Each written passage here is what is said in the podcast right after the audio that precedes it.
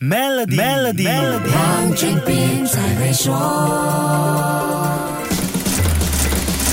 你好，我是黄俊斌。过去一年里，你有没有发现身边有越来越多朋友跟你谈起令吉汇率的话题？令吉对美元汇率自去年开始陷入疲弱走势当中，十一月份时更一度跌到一美元兑四点七四八令吉的低位。今年截至八月二十三号，令吉对美元的平均兑换率处于四点四八令吉水平。市场还流传一句戏言：“See you at five。”美元强劲，令吉不给力，不管是对买货经商还是出国旅游，都很伤脑筋。其实，令吉对人民币的汇率也是明显走软的。中国是我国最大的贸易伙伴国，这样的情况也令不少商家感到吃力。为什么令吉汇率一直疲弱呢？高级经济师曹阳指出，中国经济和人民币走势，我国的政治乱局以及美联储的货币政策是影响令吉汇率走软的几个因素。来听听他的解说。去年的话呢，马币对人民币的这个汇率啊，波动相当的大。去年人民币贬值呢是一个大的趋势，大家也看得见啊，人民币对美元，呃，人民币和马币之间的这种关。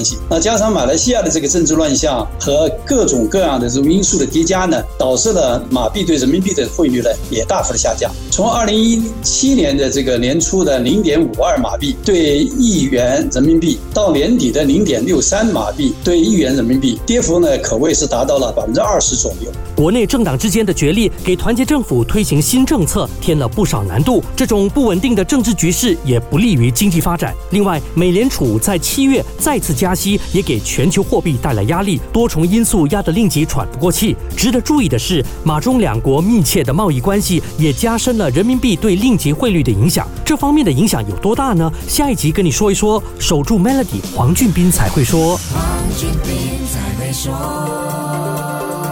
Maybank My Impact 信用卡奖励你的低碳生活方式，详情浏览 maybank.my/impact。